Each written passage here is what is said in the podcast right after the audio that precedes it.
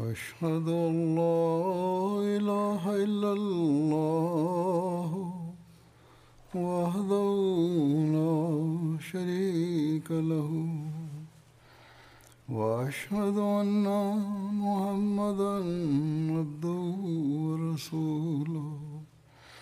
أما بعد فأعوذ بالله من الشيطان الرجيم. بسم الله الرحمن الرحيم. الحمد لله رب العالمين. الرحمن الرحيم. مالك يوم الدين. إياك نعبد وإياك نستعين. اهدنا الصراط المستقيم. صراط الذين أنعمت عليهم غير المغضوب عليهم ولا الضالين. هو الذي بعث في ال...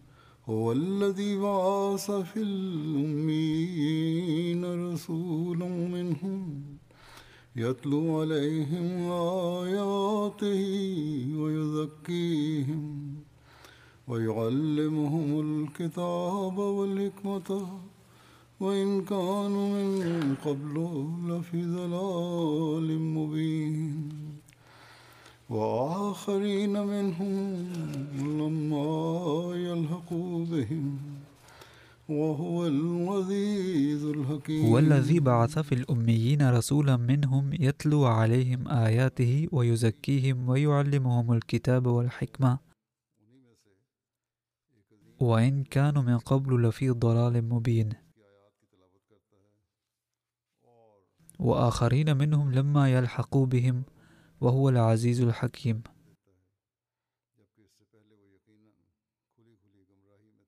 يعرف يوم الثالث وعشرين مارس آذار في الجماعة الإسلامية الأحمدية بيوم المسيح الموعود. وكان يوم أمس الثالث وعشرين مارس آذار نحن سعداء بأن الله تعالى قد وفقنا للإيمان بإمام الزمان المسيح الموعود عليه السلام الذي بعثه الله تعالى بناء على وعده وموافقا لنبوءات النبي الأكرم صلى الله عليه وسلم. ولقد أخذ حضرته عليه السلام من المخلصين البيعة الأولى في لوديانا بتاريخ الثالث وعشرين مارس آذار 1899 وهكذا تمت إقامة جماعة المخلصين. إن الآيات القرآنية من سورة الجمعة التي تلوتها آنفا تنبئ عن بعثة الخادم الصادق للنبي الأكرم صلى الله عليه وسلم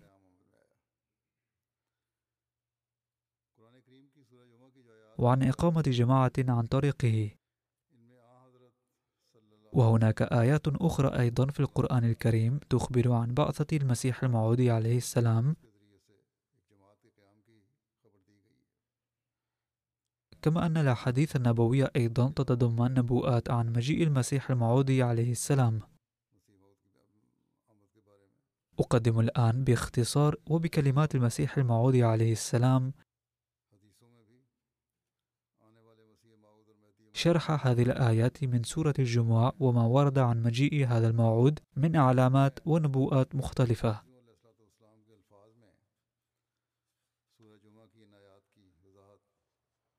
ثم إعلان حضرته عن دعواه.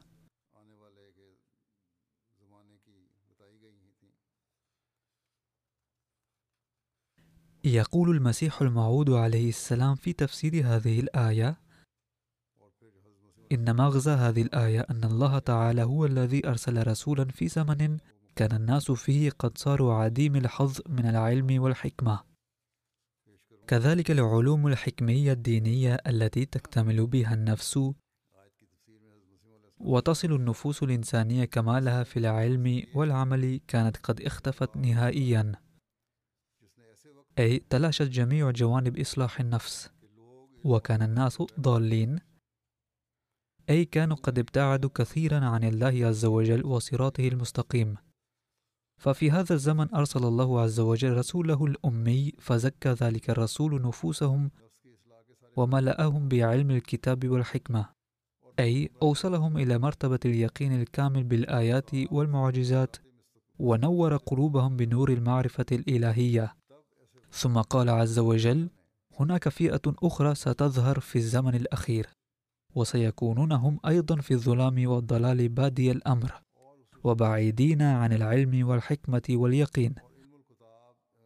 ثم يصبغهم الله عز وجل بصبغة الصحابة أي سيرون كل ما رأى الصحابة حتى يكون صدقهم ويقينهم كصدق صحابة ويقينهم. وقد جاء في الحديث الصحيح أن النبي الأكرم صلى الله عليه وسلم كان قد وضع يده على كتف سلمان الفارسي عند تفسير هذه الآية وقال لو كان الإيمان معلقا بالثريا لناله رجل من فارس.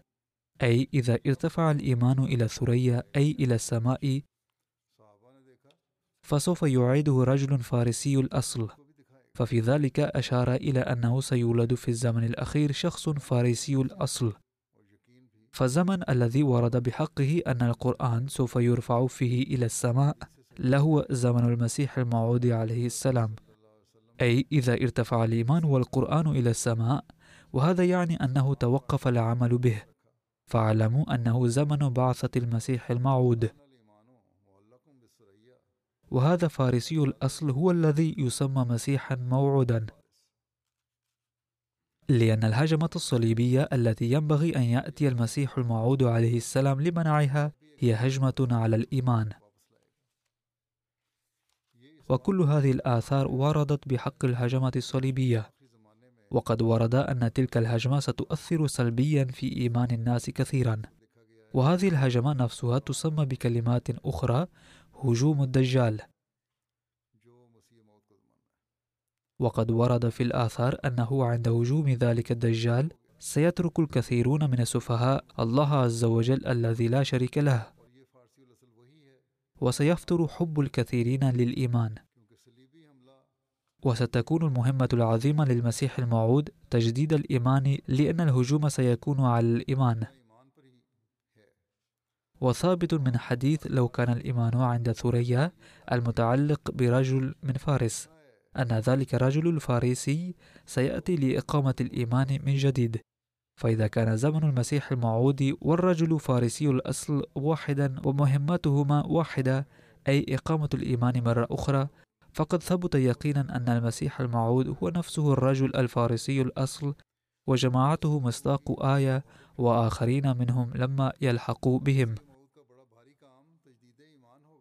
ومعنى هذه الآية أن الفائزين بالهداية والحكمة بعد الضلال الكامل ومشاهدي معجزات النبي الأكرم صلى الله عليه وسلم وبركاته في أتان فقط. أولاهما صحابة النبي رضي الله عنهم الذين كانوا قبل بعثة النبي الأكرم صلى الله عليه وسلم في ظلام دامس. وبعده حظوا بزمن النبي الأكرم صلى الله عليه وسلم بفضل من الله عز وجل وشاهدوا المعجزات بأم أعينهم ولاحظوا النبوءات وأحدث اليقين في نفوسهم تغييرا كأنهم بقوا أرواحا فقط. أما الفئة الثانية المثيلة للصحابة بحسب الآية المذكورة آنفا فهي جماعة المسيح الموعود. لأن هذه الجماعة أيضا ستتمكن من مشاهدة معجزات النبي الأكرم صلى الله عليه وسلم كصحابة وتحظى بالهداية بعد الظلام والضلال.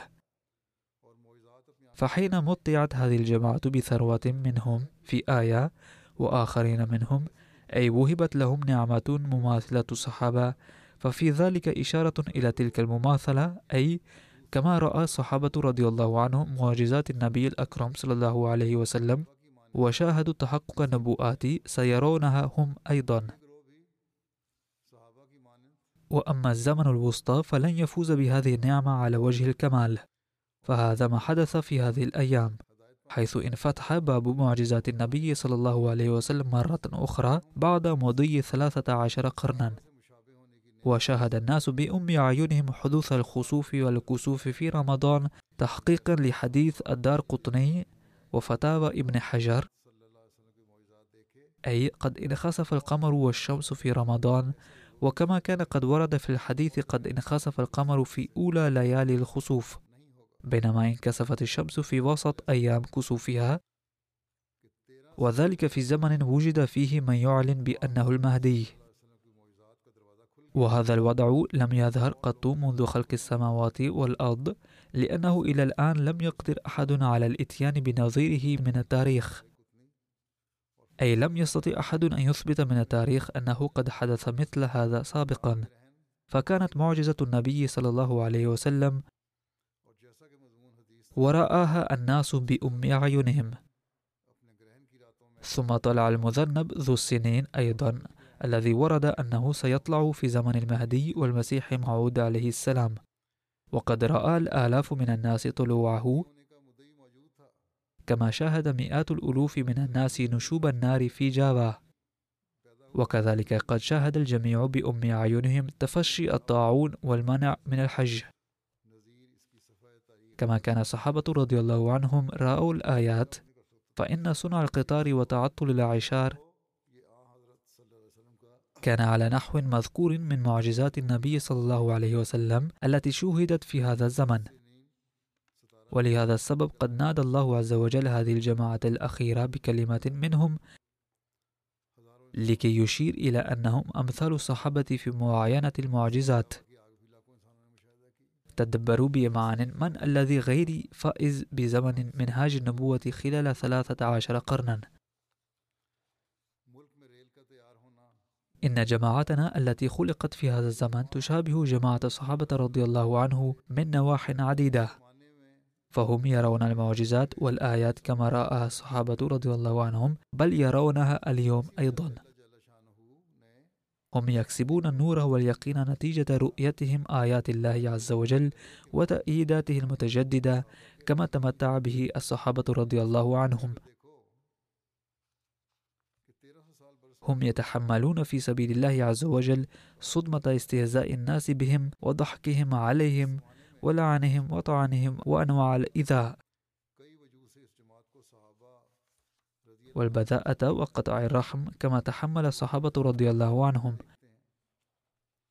والحالة نفسها سائدة اليوم أيضا. فهم يتمتعون بالحياة الطاهرة نتيجة ظهور آيات الله البينات والتأييدات السماوية وتعاليم الحكمة كما تمتع بها الصحابة رضي الله عنهم. ونماذج هذا الأمر كثيرة لا تحصى. كثيرون منهم يبكون في الصلاة ويبلون مساجدهم بالدموع كما كان الصحابة رضي الله عنهم يبكون. كثيرون منهم يرون رؤى صادقة ويتشرفون بالإلهام الإلهي كما كان الصحابة يتشرفون به. وكثيرون منهم ينفقون أموالهم التي كسبوها بالجهد على جماعتنا ابتغاء مرضات الله فقط كما كان الصحابة رضي الله عنهم ينفقون. وستجدون كثيرا منهم يذكرون الموت. وستجدونهم حلماء القلوب ومتحلين بالتقوى الصادقة كما كانت سيرة الصحابة رضي الله عنهم. فهي جماعة الله عز وجل الذي يتكفلهم ويطهر قلوبهم يوما بعد يوم ويملأ صدورهم بالحكمة الإيمانية ويجذبهم إليه بآيات سماوية كما كان يجذب الصحابة. باختصار تتصف هذه الجماعة بجميع الصفات التي تستنبط من القول وآخرين منهم وكان حقا أن يتم قول الله عز وجل في يوم من الأيام. وقال عليه السلام وفي آية وآخرين منهم إشارة أيضا إلى أنه كما تشابه جماعة المسيح الموعود عليه السلام هذه جماعة الصحابة رضي الله عنه. كذلك فإن إمام هذه الجماعة هو الآخر يماثل النبي صلى الله عليه وسلم ذليا. كما قد بين النبي صلى الله عليه وسلم نفسه في وصف المهدي أنه سيماثله صلى الله عليه وسلم وتجتمع فيه مماثلتان. إحداهما للمسيح عليه السلام. ونظرا إلى ذلك يدعى المسيح. والثانية للنبي صلى الله عليه وسلم. ونظرا إلى ذلك يدعى المهدي.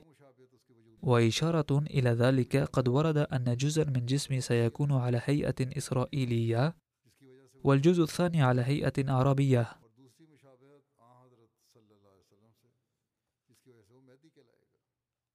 وكان المسيح قد بعث في زمن كانت الملة الموسوية تعيش فيه وضعا خطيرا بسبب هجمات الفلاسفة اليونانيين إذ كانت تعاليم التوراة وأنباؤها ومعجزاتها عرضة لهجمة شديدة. وكان وجود الله عز وجل أيضا قد عد بحسب أفكار أهل اليونان كأنه مختلط المخلوق وليس مدبرا بالإرادة.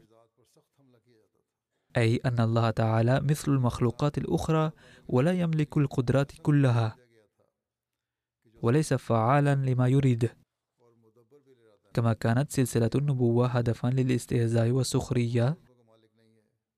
لهذا أراد الله عز وجل ببعثة عيسى عليه السلام الذي جاء بعد موسى بأربعة عشر قرنا أن يقيم الشهادة على صحة النبوة الموسوية وصدق تلك السلسلة من جديد. ويرمم البناية الموسوية بتأييدات وشهادات سماوية جديدة.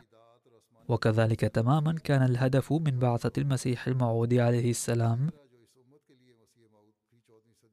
الذي بعث لهذه الأمة على رأس القرن الرابع عشر أن يصد أنواع الهجمات التي شنتها الفلسفة والدجالية الأوروبيتان على الإسلام. وكفرهم برسالة النبي صلى الله عليه وسلم ونبوءاته ومعجزاته وإعتراضهم على تعاليم القرآن الكريم واستهزائهم ببركات الإسلام وأنواره أشد الاستهزاء. ويجعل النبوة المحمدية على صاحبها ألف ألف سلام تشرق ثانية على طلاب الحق بتصديقه وتأييده لها. وهذا هو السر في نزول وحي الله عز وجل علي قبل سبعة عشر عاما في هذا الخصوص. وقد سجل في كتاب البراهين الأحمدية ونشر في مئات الألوف من الناس وهو وقد ترجم المسيح الموعود عليه السلام هذا الإلهام بنفسه ترجمة تفسيرية كالآتي اخرج واظهر. لأن وقتك قد اقترب وحان أن يخرج المحمديون أي المسلمون من الحضيض. وتوضع أقدامهم على منارة عالية محكمة البنيان. ثم قال الله عز وجل إن محمدا سيد الأنبياء ومطهر مصطفى إن الله يصلح كل أمرك ويعطيك كل مرادتك. رب الأفواج يتوجه إليك كذلك يري الآيات ليثبت أن القرآن كتاب الله وكلمات خرجت من فوه ولتتدبروا جيدا وتعرفوا ما هي غاية آياتي. هذا كلام الله تعالى للمسيح الموعود عليه السلام ويقول عليه السلام لقد بينت قبل قليل أنه من أجل تحقيق هذا الهدف نفسه كان قد بعث عيسى عليه السلام.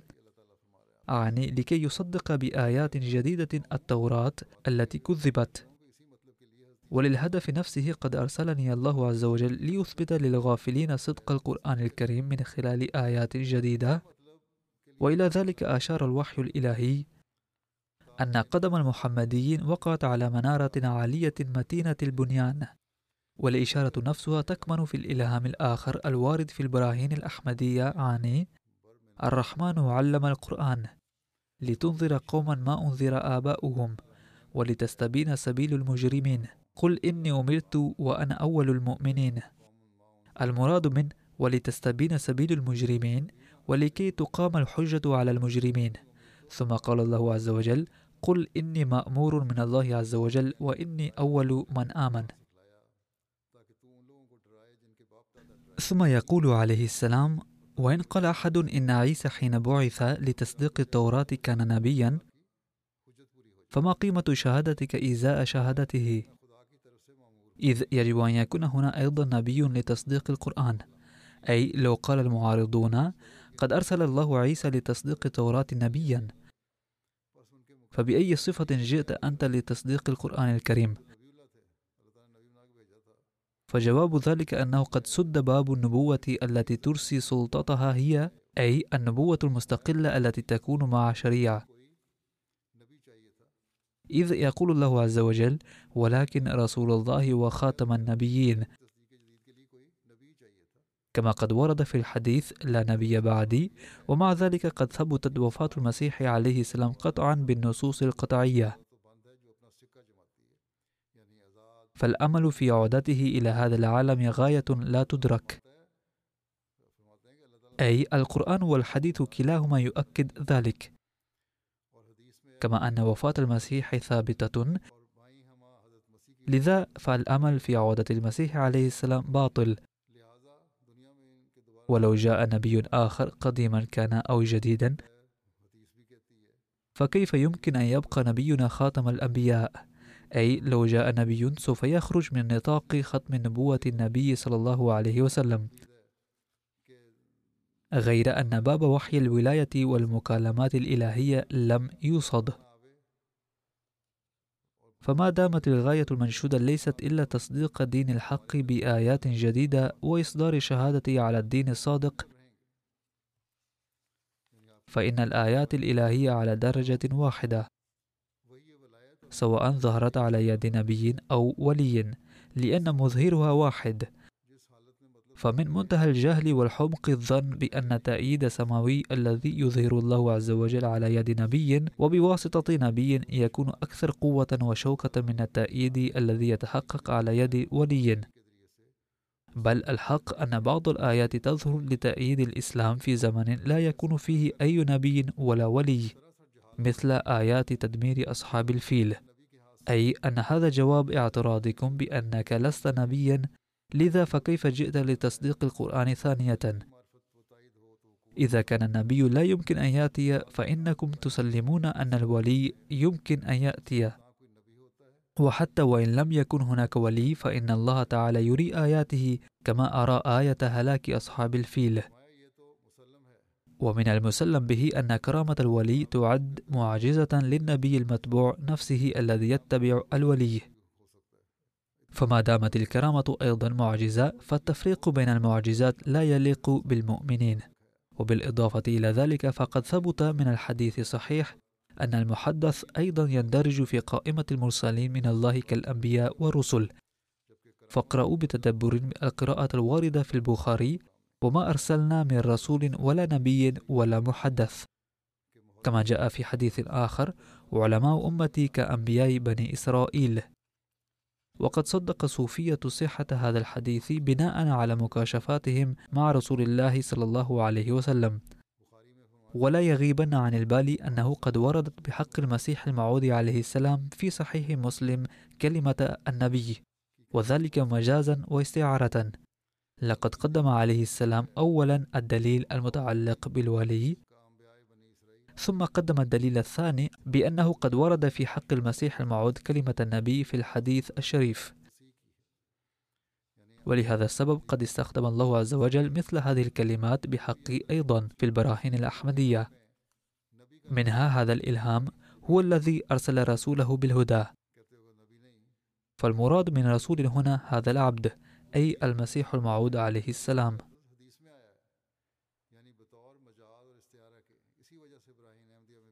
ورد في البراهين الأحمدية إلهام جري الله في حلل الأنبياء ومعناه رسول الله في حلل الأنبياء. ففي هذا الإلهام سميت رسولا ونبيا أيضا. فعد الإنسان الذي سماه الله عز وجل نفسه بهذه الأسماء رجلا من العامة لتجاسر شنيع. ولا يمكن أن تكون شهادات آيات الله ضعيفة بحال من الأحوال. سواء أظهرت عن طريق نبي أو محدث. فالحقيقة أن نبوة نبينا صلى الله عليه وسلم وفيضه هو نفسه يخلق مظهرا له ليشهد له. أما الولي أو كل من تخلل اسمه أو من كانت الآيات تظهر بواسطته فيكتسب الاسم مجانا فالحق أن الولي المصدق يتزين بجماله صلى الله عليه وسلم ولا يصح العكس. ثم يقول عليه السلام عن أدعائه لقد بعثني الله عز وجل بتبليغ الحق والإصلاح. بعد أن نظر إلى حالة العصر الراحن ووجد الأرض مليئة بأنواع الفسق والمعصية والضلال. وذلك حين كان الناس قد اجتازوا القرن الثالث عشر ووصلوا إلى رأس القرن الرابع عشر. بدأت أنادي تنفيذا لذلك الأمر بين الناس عن طريق النشرات والخطب أنني أنا ذلك الشخص الذي كان سيبعث من عند الله عز وجل على رأس هذا القرن لتجديد الدين. ليعيد إلى الأرض الإيمان الذي كان قد ارتفع منها. وأجذب العالم بعون الله عز وجل.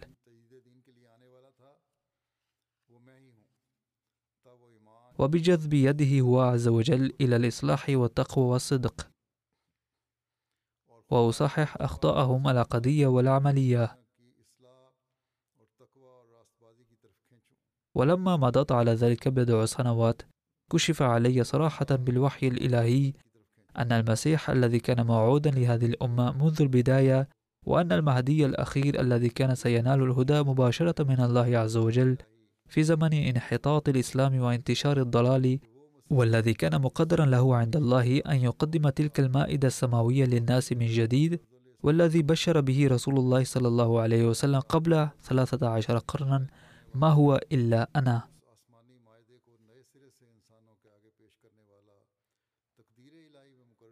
ولقد تلقيت في ذلك مكالمات إلهية ومخاطبات رحمانية لم تترك بوضوحها مجالا للشك والريب. وكل وحي نزل علي كان يترسخ في القلب كوطد فولاذي. وكانت المكالمات الإلهية كلها مليئة بالنبوءات الإلهية العظيمة التي كانت تتحقق كفلق النهار. ثم قال عليه السلام في زمن يتضاءل فيه نور معرفة الله تدريجا ويختفي أخيرا وراء آلاف الظلمات النفسانية ويصطبغ معظم الناس بصبغة الإلحاد. وتمتلئ الأرض ذنبا وغفلة وتجاسرا. فإن غيرة الله عز وجل وجلاله وعزته تقتضي أن تتجلى على الناس من جديد ولما اجتمعت هذه الأوضاع والعلامات في زمننا هذا فقد أرسلني الله عز وجل وفق سنته القديمة على رأس القرن الرابع عشر لهذا التجديد للإيمان والمعرفة. وتظهر على يدي الآيات السماوية بفضله وتأييده. وتجاب أدعيتي بسبب مشيئته وحكمته. وتكشف علي أمور الغيب وحقائق القرآن ومعارفه وتحلي الأمور المعقدة والمعضلات الشرعية ومشكلاتها. وإنني أقسم بالله الكريم العزيز الذي هو عدو الكذب ومهلك المفتري أني منه وهو الذي قد أرسلني عند الضرورة تماما. لقد قمت بأمر منه عز وجل وهو معي عند كل خطوة لي فلن يضيعني. ولن يهلك جماعاتي حتى يحقق مشيئته بحذافيرها. فقد بعثني على رأس القرن الرابع عشر لتكميل النور. وخسف الشمس والقمر في رمضان تصديقا لي وأظهر آيات بينات كثيرة على الأرض ما فيها كفاية لقناعة طلاب الحق. وهكذا أقام حجته. ثم يقول عليه السلام إن من حق الآخرين أن يعترضوا ويقولوا كيف يمكننا أن نقبل ادعاء كونك مسيحا موعودا؟ وما الدليل على ذلك أنك أنت المسيح الموعود؟ صحيح أن العصر يكفي لمعرفة الأمر والظروف مواتية وتظهر الآيات أيضا ولكن مع كل ذلك كيف يتبين أنك أنت المسيح الموعود؟ فقال عليه السلام جواب ذلك أن الله عز وجل قد جمع في شخصي وفي زمني وفي بلدي هذا الزمن والبلدة التي يثبت من القرآن الكريم والأحاديث أن المسيح الموعود سيظهر فيها. كما جمع في شخصه الأفعال المتميزة التي عدت الغاية المنشودة من بعثة المسيح الموعود. والحوادث الأرضية والسماوية التي عدت علامات لظهور المسيح الموعود. إذا تظهر الحوادث والأمراض للأعيان وتحدث الزلازل وتحقق الآية السماوية. وإن ادعاء أيضا موجود ويظهر الله تعالى على يد آيات. فكيف تقولون إني لست ذلك المسيح الموعود؟ كل هذه الأمور المذكورة التي جمعها الله عز وجل في شخصي وفي زمني وفي بلدي تشكل دليلا على ذلك.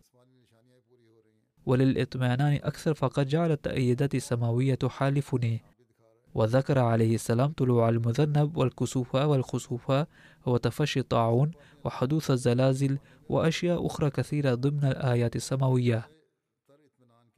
ثم بين عليه السلام الاطلاع على تقدم الجماعة قبل الأوان والآيات والتأييدات إلى جانب أمور كثيرة أخرى.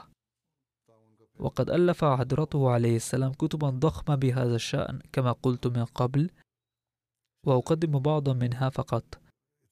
حيث يقول عليه السلام هناك آية عظيمة أخرى وهي أنه قد ورد في البراهين الأحمدية قبل 23 عاما وحي من الله عز وجل حيث قال عز وجل إن الناس سيسعون للقضاء على هذه الجماعة ويمكرون كل مكر ولكني سأنميها وأكملها لتكون فوجا وستكون لها الغلبة إلى يوم القيامة وسأبلغ اسمك إلى أكناف الأرضين وسيأتون من كل فج عميق وتأتيك النصرة المالية من كل فج عميق. وسع مكانك لأن هناك استعدادا لذلك في السماء. لاحظوا الآن كم هي قديمة هذه النبوءة التي تحققت اليوم. إنها لآيات الله التي يراها أولو الأبصار. أما العميان فلم تظهر بحسب زعمهم أي آية إلى الآن. كما قلت من قبل إن لهذه الآية تفاصيل كثيرة. ولكني سأذكر هنا بعضا منها فقط. يقول المسيح الموعود عليه السلام عن الآيات العلمية والتأييدات ذات مرة جاءني في قاديان هندوسي لا أذكر اسمه ثم قال تذكرت الآن أن اسمه كان سوامي شوغن شندر.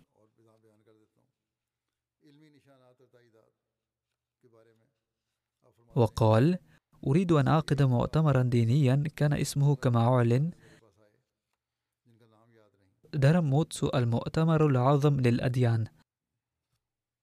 فاكتب مقالا حول ميزات دينك حتى يقرأ في المؤتمر. فاعتذرت عن ذلك ولكنه أصر كثيرا على أن أكتب شيئا.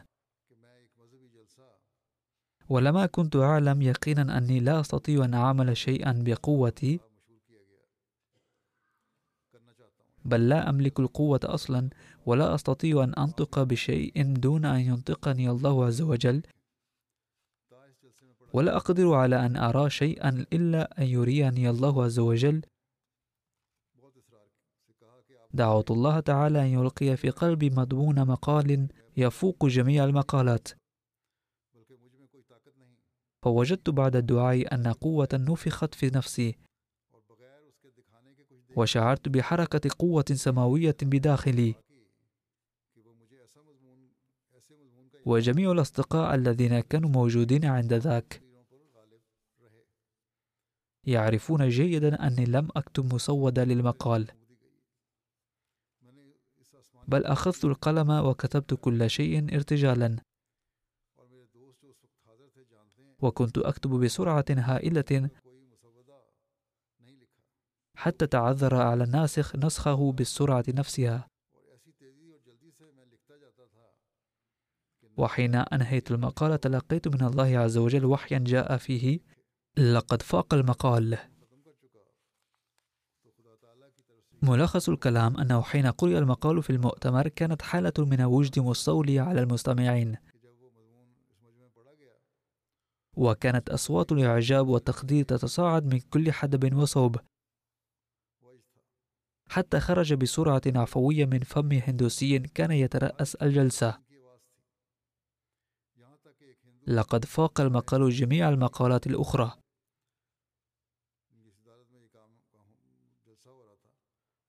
وقد نشرت جريدة Civil and Military Gazette الصادرة في لاهور بالإنجليزية الشاهدة على تفوق هذا المقال. كذلك أدلت قرابة عشرين جريدة أردية بالشهادة نفسها. وكان على ألسنة جميع الناس مع عداء المتعصبين أن المقال فاق الجميع. ولا يزال مئات من الناس يدلون إلى اليوم الشهادة نفسها بل اليوم في العصر الراهن أيضا يقبل الناس الأحمدية بعد قراءته أي فلسفة تعاليم الإسلام. باختصار تحققت نبوءتي بشهادة كل فرقة وشهادة الجرائد الإنجليزية أن المقال قد فاق كل المحاضرات والمقالات. كانت هذه المبارزة مثل مبارزة موسى مع السحرة إذ إن أصحاب الأفكار المختلفة قد قرأوا مقالات عن أديانهم. منهم المسيحيون وأتباع الهندوسية من فئة سناتن دهرم وآريا وبراهمو وسيخ أيضا بالإضافة إلى بعض معارضين من المسلمين. فصنع الجميع حيات خيالية من عصيهم ولكن لما ألقى الله تعالى بيد عصا صدق الإسلام أمامها على هيئة محاضرة مقدسة مليئة بالمعارف صارت حية ولقفت الحيات الأخرى كلها. ولا يزال مقالي يذكر إلى اليوم بالمديح والثناء. فالحمد لله على ذلك. ثم يقول حضرته عليه السلام وهو يذكر نبوءة أخرى. هناك نبوءة قد ذكرت في البراهين الأحمدية وهي يا أحمد فاضت رحمة على شفتيك. أي يا أحمد قد أرجيت على شفتيك عيون الفصاحة والبلاغة. فهذه النبوءة تتحقق منذ سنوات عدة. إذ قد ألفت كتبا كثيرة باللغة العربية البليغة الفصيحة وعرضتها على المشايخ والمسيحيين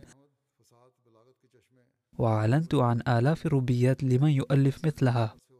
فلم يقبل أحدهم ولم يبارزني أحد.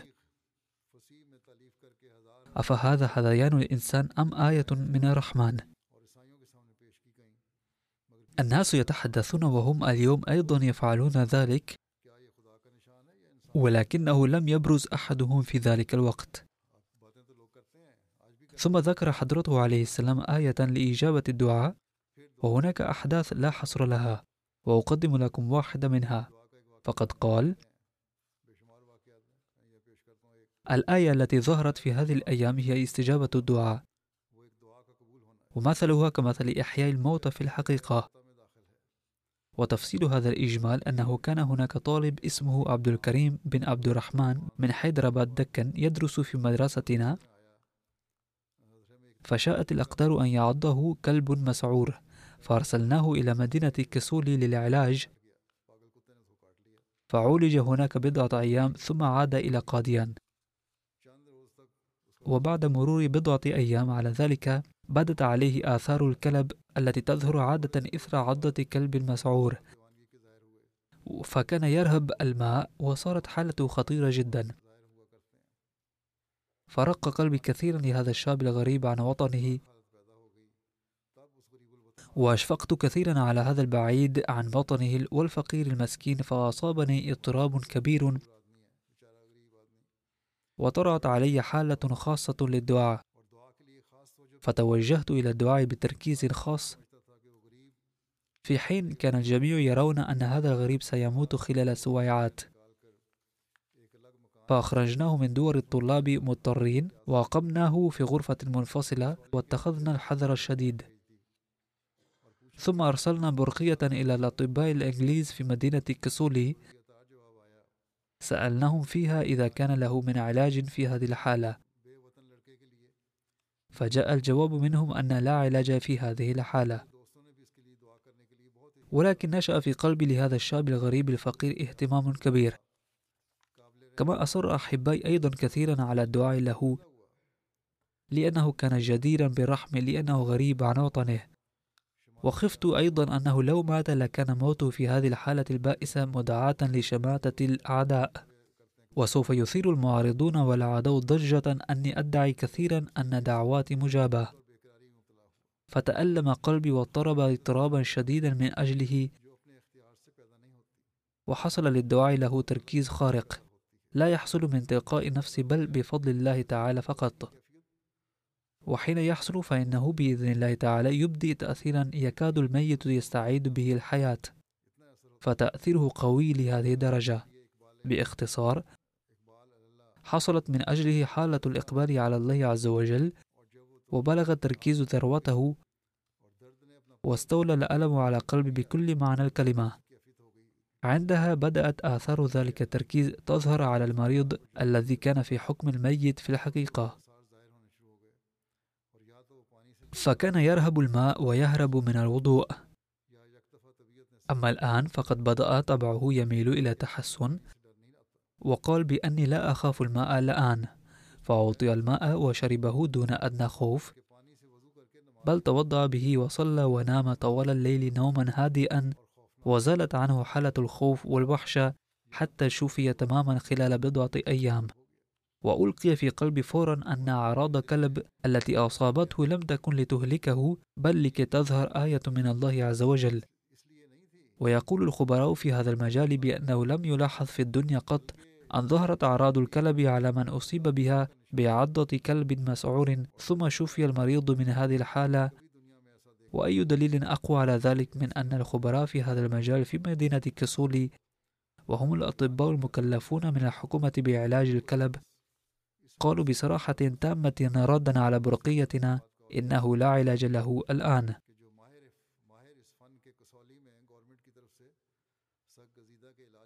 ثم قال حضرته عليه السلام عن آياته عن دوئي إن الدكتور دوي الذي كان يعيش في نظر أهل أمريكا وأوروبا عيش الرفاهية والإجلال مثل الملوك.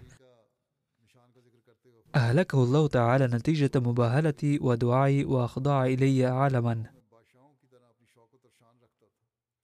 واشتهر هذا الحدث في الجرائد المعروفة في العالم. وصار حديث وصار حديث عامة الناس وخواصهم بعد أن نال شهرة على نطاق عالمي. ثم قال حضرته عليه السلام كذلك باهلني المولوي غلام دستگير القسوري من طرف واحد ودعا في كتابه أن يهلك الله الكاذب. فكانت المباهلة من طرف واحد. فهلك بنفسه بعد هذا الدعاء ببضعة أيام. ما أعظم هذه المعجزة للمشايخ المعارضين لو كانوا يفهمون؟ ثم يقول حضرته عن آية أخرى كيف أن تأييد الله يحالفه؟ كل منصف عادل يستطيع أن يدرك بمطالعة كتاب المولوي غلام دستكيري الكسوري كيف باهلني من تلقاء نفسه ونشرها في كتابه فيض رحماني. وهذا المولوي نفسه الذي ذكر سابقا ثم مات بعدها ببضعة أيام فقط. وكيف باهلني شراغ الدين الجموني من جانبه فقط؟ وكتب أن يهلك الله الكاذب منا. ثم هلك بالطاعون مع ابنيه بعد بضعة أيام. هذا كان شيخا ثانيا. ثم قال عليه السلام إني لا أعبأ بالإعتراضات المختلفة التي يوجهها إلي قومي إذ من الخيانة الكبيرة أن أترك سبيل الحق خوفا منهم. عليهم أن يتفكروا أن الله عز وجل قد وهب شخصا بصيرة من عنده وأراه بنفسه السبيل وشرفه بمكالمته ومخاطبته وأظهر لتصديقه آلاف الآيات. فأن له أن يعرض عن شمس الصدق والحق معتبرا ظنيات المعاندين شيئا يذكر. لا أستطيع أن أترك الحق متأثرا بما يقوله الناس.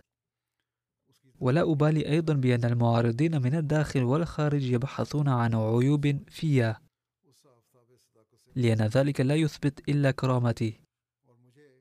أي بحثهم عن عيوبي إنما يثبت صدقي. كيف؟ لأنه لو كان في شخصي كل أنواع العيوب وكنت على حد قولهم ناقض العهد وكذابا ودجالا ومفتريا وخائنا. وآكل الحرام وسببا للفرقة في القوم. وفتانا وفاسقا وفاجرا. وأفتري على الله منذ ثلاثين عاما تقريبا. وأسب الصالحين والصادقين. وليس في روحي إلا الشر والسيء والتصرفات الشائنة والأنانية. وفتحت هذا المتجر لخداع الناس فقط ولا أؤمن بالله كما يزعمون والعياذ بالله. ولا عيب في الدنيا إلا وهو بي. ومع وجود عيوب الدنيا كلها في شخصي. ومع كون نفسي مليئة بكل أنواع الظلم. ومع أنني أكلت أموال الكثيرين بغير وجه حق كما يتهمونني. وشتمت الكثيرين الذين كانوا أطهارا كالملائكة وساهمت في كل سيئة وخداعي أكثر من كل واحد. فما السر في أنه قد هلك كل من بارزني من أصحاب السيرة الملائكية مع أنني أنا السيء؟ وصاحب السيرة السيئة والخائن والكذاب وكل من باهلني دمر وكل من دعا علي رد عليه دعاؤه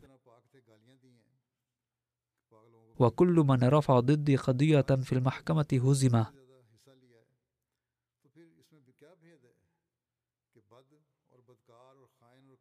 كانت جميع السيئات في ولكن الله يهلك من كان يبارزني ويكتب لي النجاح.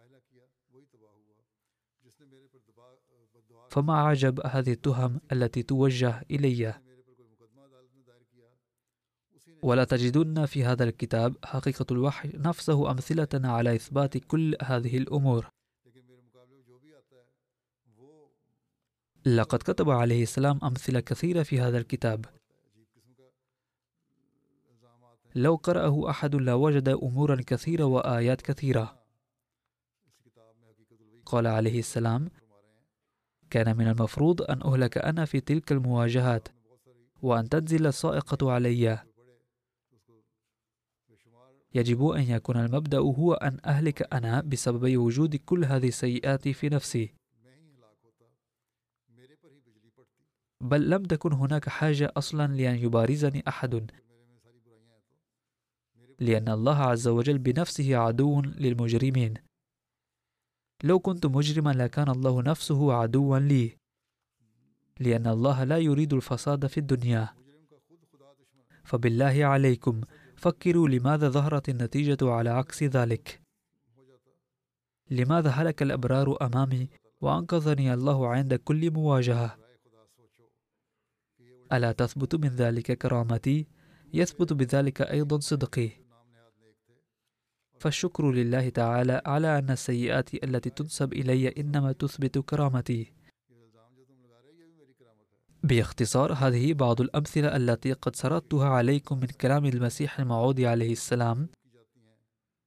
ليت المعارضين قرأوا كتب حضرته عليه السلام ورأوا تأييدات الله تعالى معه وآياته التي لا تشتمل على صفحات فقط بل على كتب عديدة. ورأوا أيضا ضرورة الزمن بل الحق أن المشايخ المعارضون أنفسهم يعترفون بأن هذا الزمن يدعو مصلحا ومهديا. ولكن بالرغم من ذلك ينكرون من بعثه الله تعالى وإضافة إلى ذلك يضلون عامة المسلمين أيضا.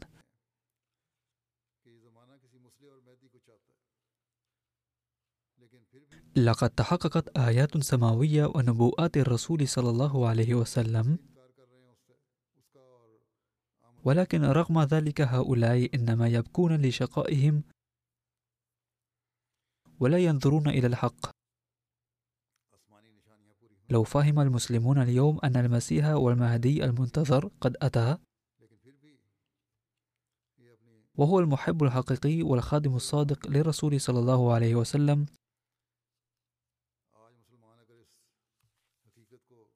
وبيعته ضرورية بحسب أمر النبي صلى الله عليه وسلم. وبايعوه بكامل الوفاء لا استطاعوا إثبات تفوقهم في الدنيا. وإلا سيظل حالهم كما هو الآن. مع أنهم يمكنهم أن يجذبوا أفضل الله تعالى بعد إيمانهم بحضرته عليه السلام. هداهم الله ووهب لهم العقل. وعلى الأحمديين أن يدعوا لأنفسهم في شهر رمضان كما يدعوا لحماية الجماعة من كل شر.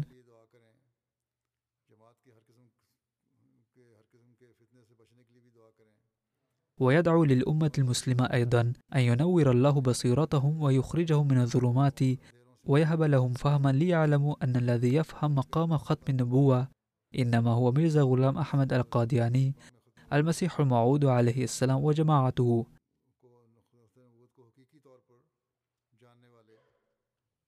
وعلى الأحمديين الباكستانيين أن يدعوا لوطنهم أيضا. وللأحمديين المقيمين في باكستان أن يحمي الله تعالى الوطن من مثير الفتن والأشرار والقادة النفعيين. كذلك وادعوا للأحمديين في بوركينا فاسو أن يحفظهم الله تعالى من كل شر. واذكروا في دعياتكم أحمدي بنغلاديش بشكل خاص لأنهم مهددين بشيء من الخطر كل يوم جمعة. ودعوا للعالم الأحمدي أيضا أن يحفظ الله تعالى كل أحمدي من كل شر. ويثبت أقدامهم ويزيدهم إيمانا وإيقانا. ودعوا أيضا لحماية العالم من الدمار. فالظروف الحالية تشير إلى أن الدنيا بلغت شفا حفرة من النار. وتتقدم الحروب الظاهرة أيضا. وذلك أيضا سيتسبب في دمار. وقد بلغت السيئات الخلقية أيضا منتهاها. ويتركون الله عز وجل بحيث يخشى أن يثيروا غضب الله عز وجل فينزل عليهم عذابه. حفظ الله تعالى الأحمدي من كل شر ووفقهم لأداء واجباتهم وحقوقهم ويؤويهم إلى ملاذه حاميه من كل نوع من الآفات. وأعلن أيضا أن جريدة الفضل العالمية الأسبوعية فقد كانت تصدر مرتين في الأسبوع منذ فترة أصبحت جريدة يومية من الأمس الثالث وعشرين مارس آذار يوم الخميس. لذا على الناطقين باللغة الأردية أن يقرأوها ويشتروها ويشتركوا فيها بأكبر عدد. وفق الله تعالى الجميع ليستفيدوا منها كما وفق كتابها ليكتبوا مقالات بمستوى أعلى.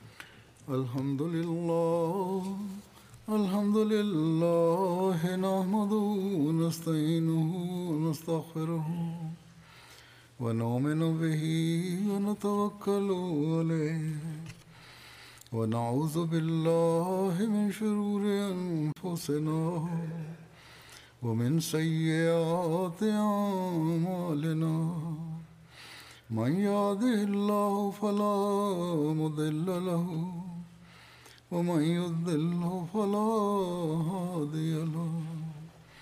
ونشهد أن لا إله إلا الله ونشهد أن محمدا عبده ورسوله. عباد الله رحمكم الله. إن الله يأمر بالعدل والإحسان وإيتاء ذي القربى وينهى عن الفحشاء والمنكر والبغي يعظكم لعلكم تذكرون اذكروا الله يذكركم ودوه يستجب لكم ولذكر الله أكبر